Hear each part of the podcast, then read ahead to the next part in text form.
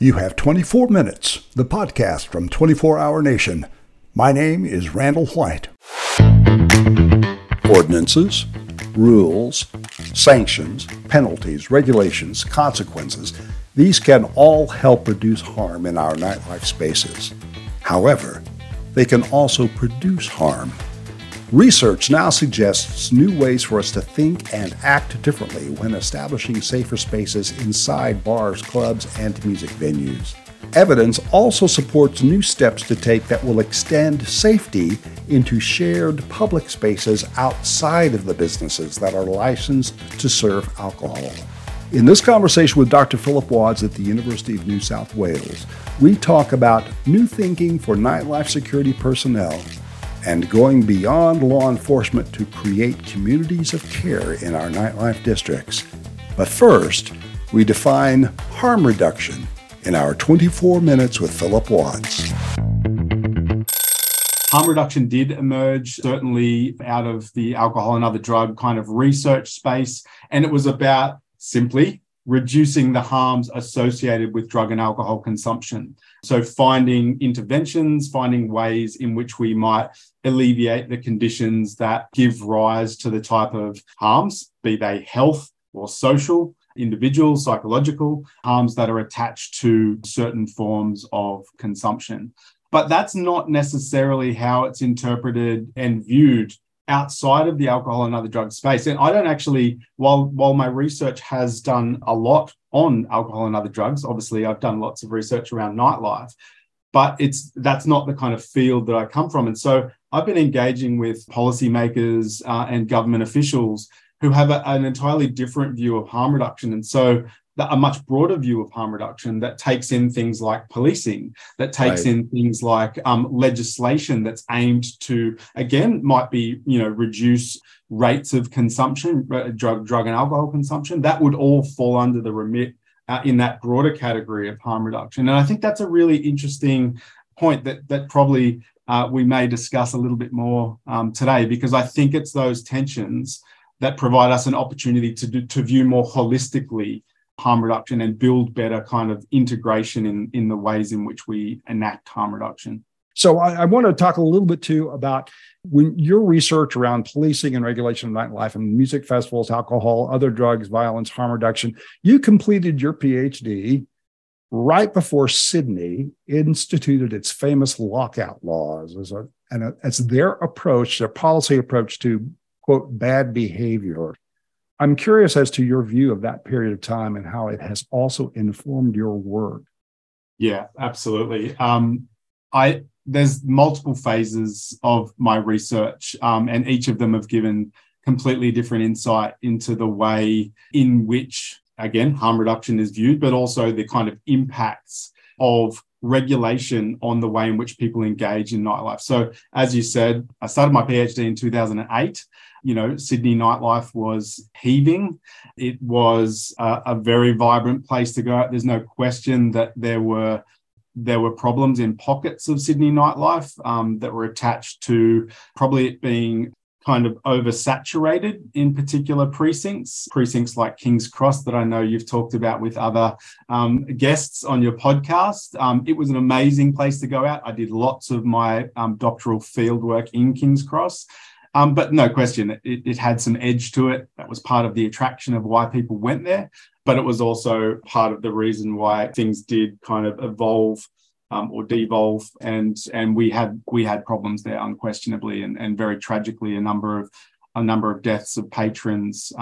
That kind of precipitated the need or the kind of political desire and will to enact what is popularly known as the lockout laws. So that was the kind of first phase. It was the really kind of dynamic, edgy Sydney nightlife, great live music, great dance acts, really full nightclubs throughout the city. And then a complete transformation, not overnight, but pretty quickly after the enactment of the 2014 lockout laws. It was actually a suite of policy that was enacted, was actually called the Sydney Entertainment Precinct Plan of Management. was about 20 different policy interventions that were brought in at the same time, which has relevance because I did some evaluation on some of that. And, you know, it was certainly a bit of a problem in terms of a researcher trying to figure out what drove changes in kind of harms at the time. But that was, you know, that was a watershed moment for Sydney, as many have spoken about. It really did radically change the landscape of how people engaged in nightlife in Sydney. It displaced many people from the city. So we saw really changed patterns of where people were going out. And that brings its own set of issues. And again, highlighted the fact that there is a distinct relationship and a really complex relationship between the type of regulations we bring in and how people respond to that. And that can be both positive in terms of reducing harms. We saw far less alcohol-related violence. That was a really documented kind of outcome of the lockout laws. But we also saw a displacement of that violence to kind of peripheral areas around the city. I want to go right to, a couple of weeks ago, you spoke at NEON Sydney. This was an international nighttime economy forum. And without casting any aspersions on existing programs that are out there and doing good work, you spoke about the need to move beyond isolated harm reduction services and lean into the need to plan and connect collaborative harm reduction ecosystems that provide a bit more coverage in the nighttime economy. I want you to tell us about what you do, where you're doing it, what your focus is, and I'm going to give you the floor here for a bit.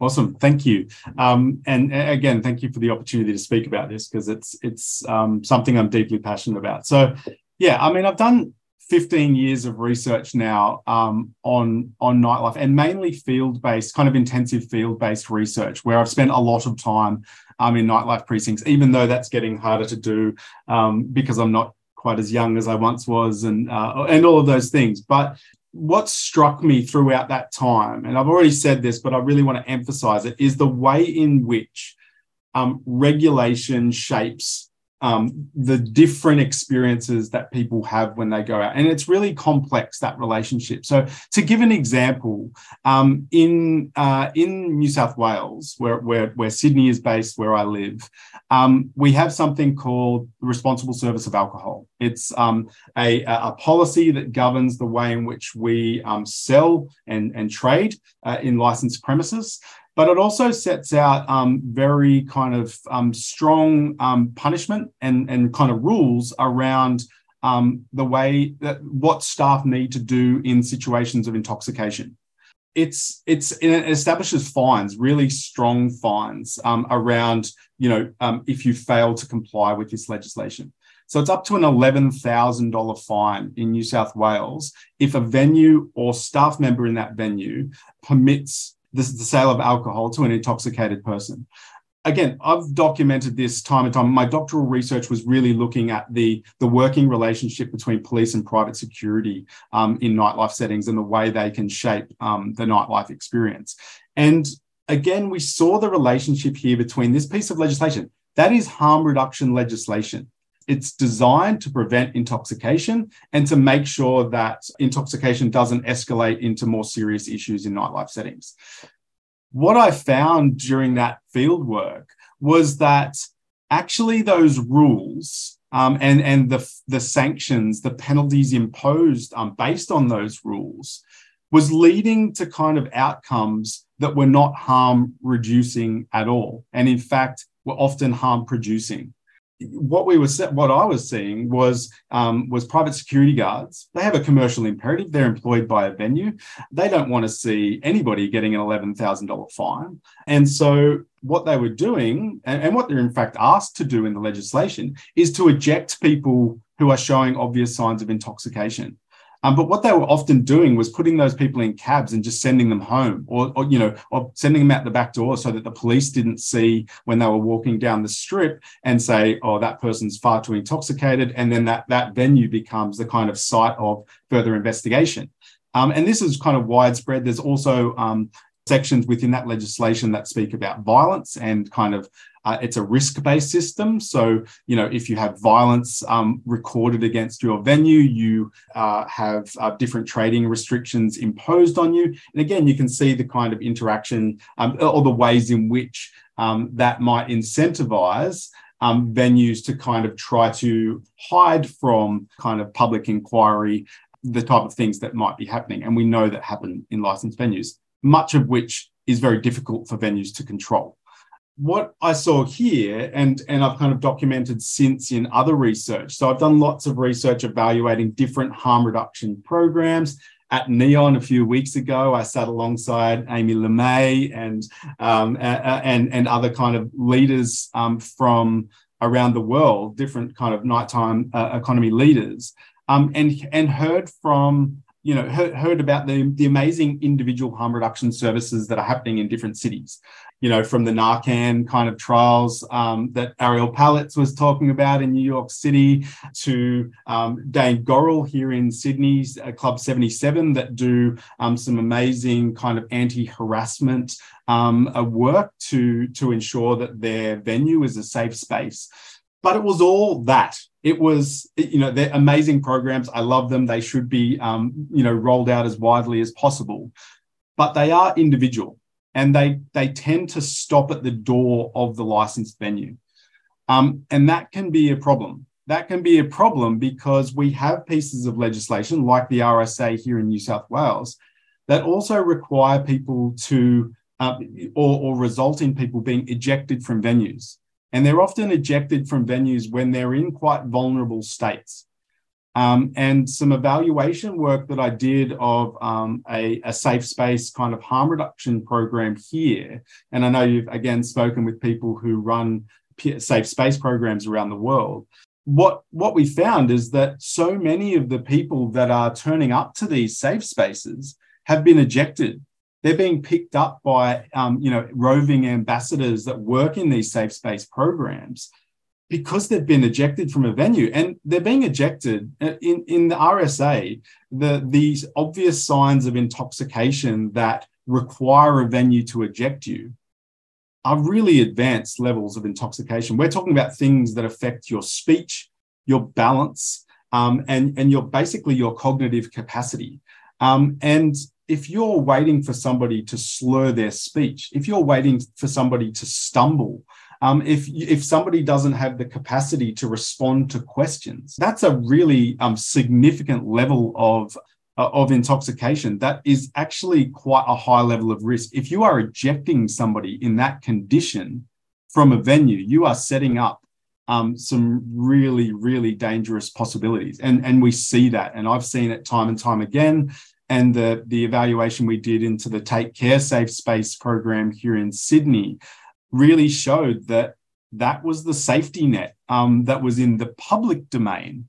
And the public domain is a space in nightlife settings that isn't often as serviced when it comes to harm reduction. You know, as I said, we've got amazing harm reduction services inside venues, but we don't do as well in that coverage of the public domain. And I think that's part of building a bigger ecosystem is connecting the dots here, making sure that we are as concerned for the public as we are to the private. It's like extending lighting. You know, we want to make sure that we're not walking out of a venue that is real, you know, it's got disco balls, got amazing lights, and we're walking into a pitch black space. You don't want to do that in relation to nightlife either. And we need that kind of safety net. And to do that safety net, we need to think more holistically about the integration of harm reduction services. So who's responsible for that? Who needs to be responsible for that? I think there's many different actors that need to be involved in this. And I think when I was thinking about how that presentation I gave at NEON was really about speaking to some principles that should underpin some principles from the evidence that we've extracted from the evidence that kind of underpin effective harm reduction.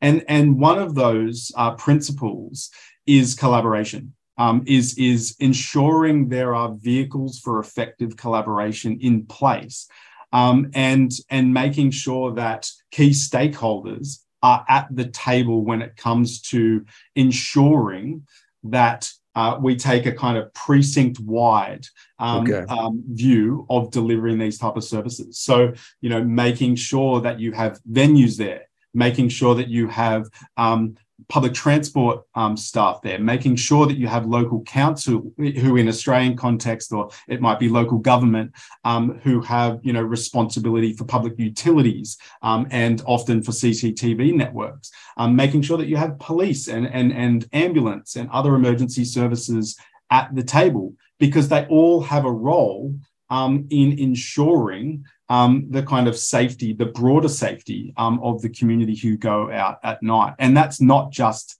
people who are in bars. That is staff. That is all the other night workers who, again, you've spoken about on your podcast. They're absolutely, you know, it's such a diverse community, the nighttime economy. And we need to make sure that harm reduction is not just focused on those who are drinking or taking drugs at night, but everybody who's in the space. Yeah, building this ecosystem is about kind of connecting all of those groups together. And so in addition to collaboration, you're talking about the fact that we're kicking people out into the public space because we're wanting to get them out of the private space, and we're not being as considerate with where they go, where they land. It's a displacement. Absolutely. One of the other principles that I spoke about and speak about regularly is the need to base your service provision on ideas of kind of what we call pro-sociality. So the ideas of taking care of one another, building communities of care. And actually this can start and should start in relation to nightlife with private security and venue staff. In my research, too often, and I'm sure you've seen this hundreds of times, that the first interaction between a patron, sometimes who's had too much to drink or is becoming quarrelsome inside a venue, is they get a tap on the shoulder and they get heaved out. It's the biggest source of conflict that I've seen inside venues. Most of the conflict I see is not happening inside venues, it's outside of venues.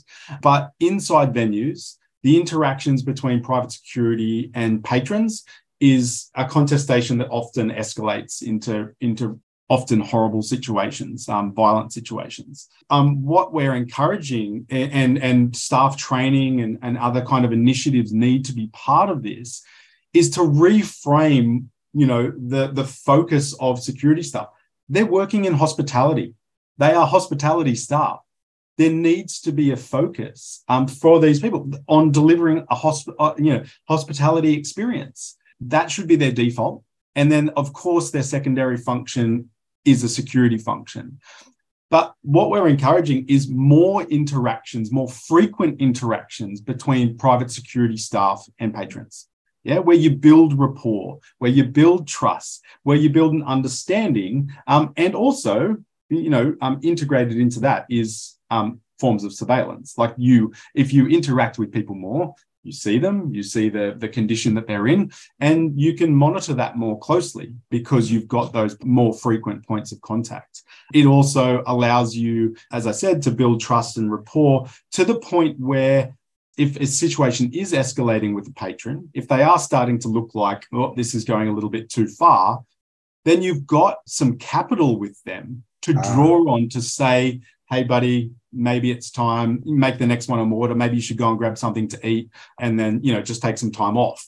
And that can often be far less of a kind of status challenge when you've had contact with that person previously, when you've been chatting with the group that somebody is drinking with. And it's just more effective communication. And so that's, again, part of this ecosystem that needs to change. We need to look holistically at the way in which we approach the kind of regulation of nightlife to focus on being a bit more caring and having kind of harm reduction at the kind of heart and ethos of what we're trying to do. And it seems like a business improvement district or an entertainment district or a city even could be the agent to kind of mobilize this. I'm hearing three things. It's having the security personnel rethink how they establish a relationship with the customer so that they can get somebody before the obvious signs of intoxication, that there's collaboration between the alcohol-serving businesses in this district and that there's also a safe place for people to land. That's kind of what it boils down to right now. It's this new thinking. It's more than just intervening. It's also about taking care. Absolutely. Yeah. And taking care, you know, everybody's got a role to play in that. That might be bystanders. That might be people working in venues. That might be, you know, the person working the late night bus stand. You know, everybody's got the capacity to work together. And I think the more we clarify the roles that people have, making sure that the most appropriate service provider is intervening and providing that care, the better off we are. And that's what harm reduction really is about, making sure that we're not intervening so heavy-handedly that we often escalate situations. Safe spaces are about having peers doing a lot of intervention, because that can provide a critical triage that moves past a lot of the access barriers that people need when they go out at night. So often people might need medical care, but they're very reticent to do so because they feel like doing so is going to result in them being punished or having an adverse consequence in some way. They don't want to do that. And so having a safe space, having peer-based ambassadors in the nighttime economy can often reduce barriers to access and allow people the confidence to kind of maybe access the more appropriate level of care for them. That's excellent thinking. I'm speaking with Dr. Phillip Wadds. He's a senior lecturer in criminology at the School of Law Society and Criminology at the University of New South Wales in Sydney. You can connect with Dr. Wadds on Twitter. He's Phillip Wadds, two L's, two D's, Phillip Wadds. Also on LinkedIn, Phillip Wadds as well. And you can also go to the University of New South Wales staff listings, and you can find Phillip there. My final question of you, I could spend a lot more time on this topic because it fascinates the heck out of me. Whether they are in Mumbai, Mexico City, Madrid, or Melbourne, what do you believe to be the most important thing a local advocate for the nighttime economy could do to advance their city towards this more collaborative approach for harm reduction? That's a big question. I think, you know, we can't be siloed in our approach to this. I think sometimes it's confronting hard questions. It's about acknowledging that there are often service providers better placed than you. I know that's certainly very hard conversations with police, for example, that maybe they're not the best place to be providing the types of care that we've been talking about in today's session. So I think collaboration, making sure that you're engaging with all the different stakeholders, because the value they can bring and the innovation that they can bring, particularly government, need to be engaging and giving space and empowering local communities to find local solutions to their problems, because the evidence is pretty clear that those tend to be the most effective in relation to harm reduction. When it comes to nightlife districts, ask and answer the problematic questions, help break down silos between stakeholders, and identify those who could have a role in creating a collaborative community of care. This has been Season 2, Episode 15 of 24 Minutes from 24 Hour Nation.